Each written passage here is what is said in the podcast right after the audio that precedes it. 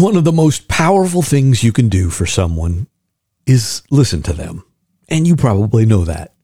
But what if I told you that one of the most powerful ways to do that is to open your trap instead of shutting it? Yeah, that's my point today.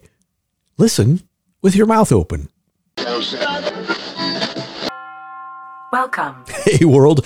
This is Roger Corville, and this is For the Hope's Always Be Ready segment, where we supplement our daily Bible read through with a short exploration of an idea that relates to us thinking more strategically and living more effectively as Sunday morning touches down on Monday morning, including a quick thought about listening. It's a rare art form, my friends, listening is, and for me, even as recently as this summer in one of my doctoral classes about caring for souls, did I realize that I still need to grow. how much I need to grow. Let me tell you. But the teaser here was about listening by opening your mouth. And the point is simply this after You've checked your heart so that you're not listening so as to just respond. After you've checked your heart so that your attention is on the other person instead of your fantasy football scores. After all your heart checks, use a follow up question or probe. Like, what brought you to that conclusion? Was that hard for you? Tell me more. Tell me more about that. Now, my friends, notice something magic that happens. One, you figure out quickly that you pretty much suck at using follow up questions or probes if you're not actually listening.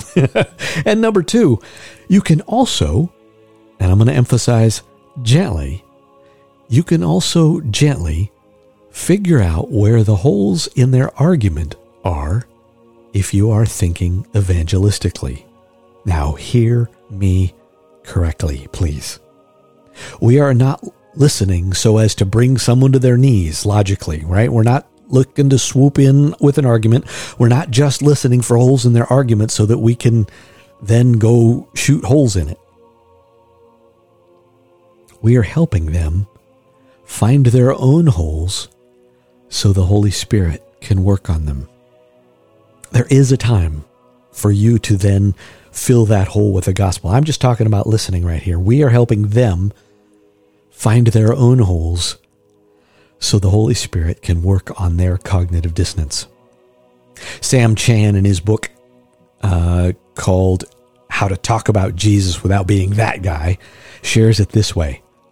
He writes, I once heard a bivocational Christian pastor say that when he was in his secular work, he was constantly being bombarded with questions.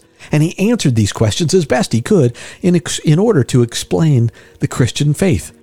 But eventually, he grew tired of always being on the defensive. So one day he switched it around. He started asking his work friends questions.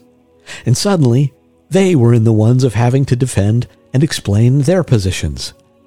And he continues Everyone is only two why questions away from not being able to give a rational answer. If we start asking questions, our non believing friends will realize that much of their worldview is based on based not on rational arguments or evidence, but on brute force statements that they believe at face value without evidence. Unquote. Now, I'm getting ahead of myself. The point today is that genuinely listening to someone is about more than just making good eye contact. We want them to experience being heard and valued. And yes, we want them to know the real peace that only Jesus can bring. Listening, by opening your mouth, is an act of caring and love. Use follow up questions and probes, and remember, that it's remember that it's the Holy Spirit's job to convert someone. Your job is showing up and listening, sometimes by opening your mouth.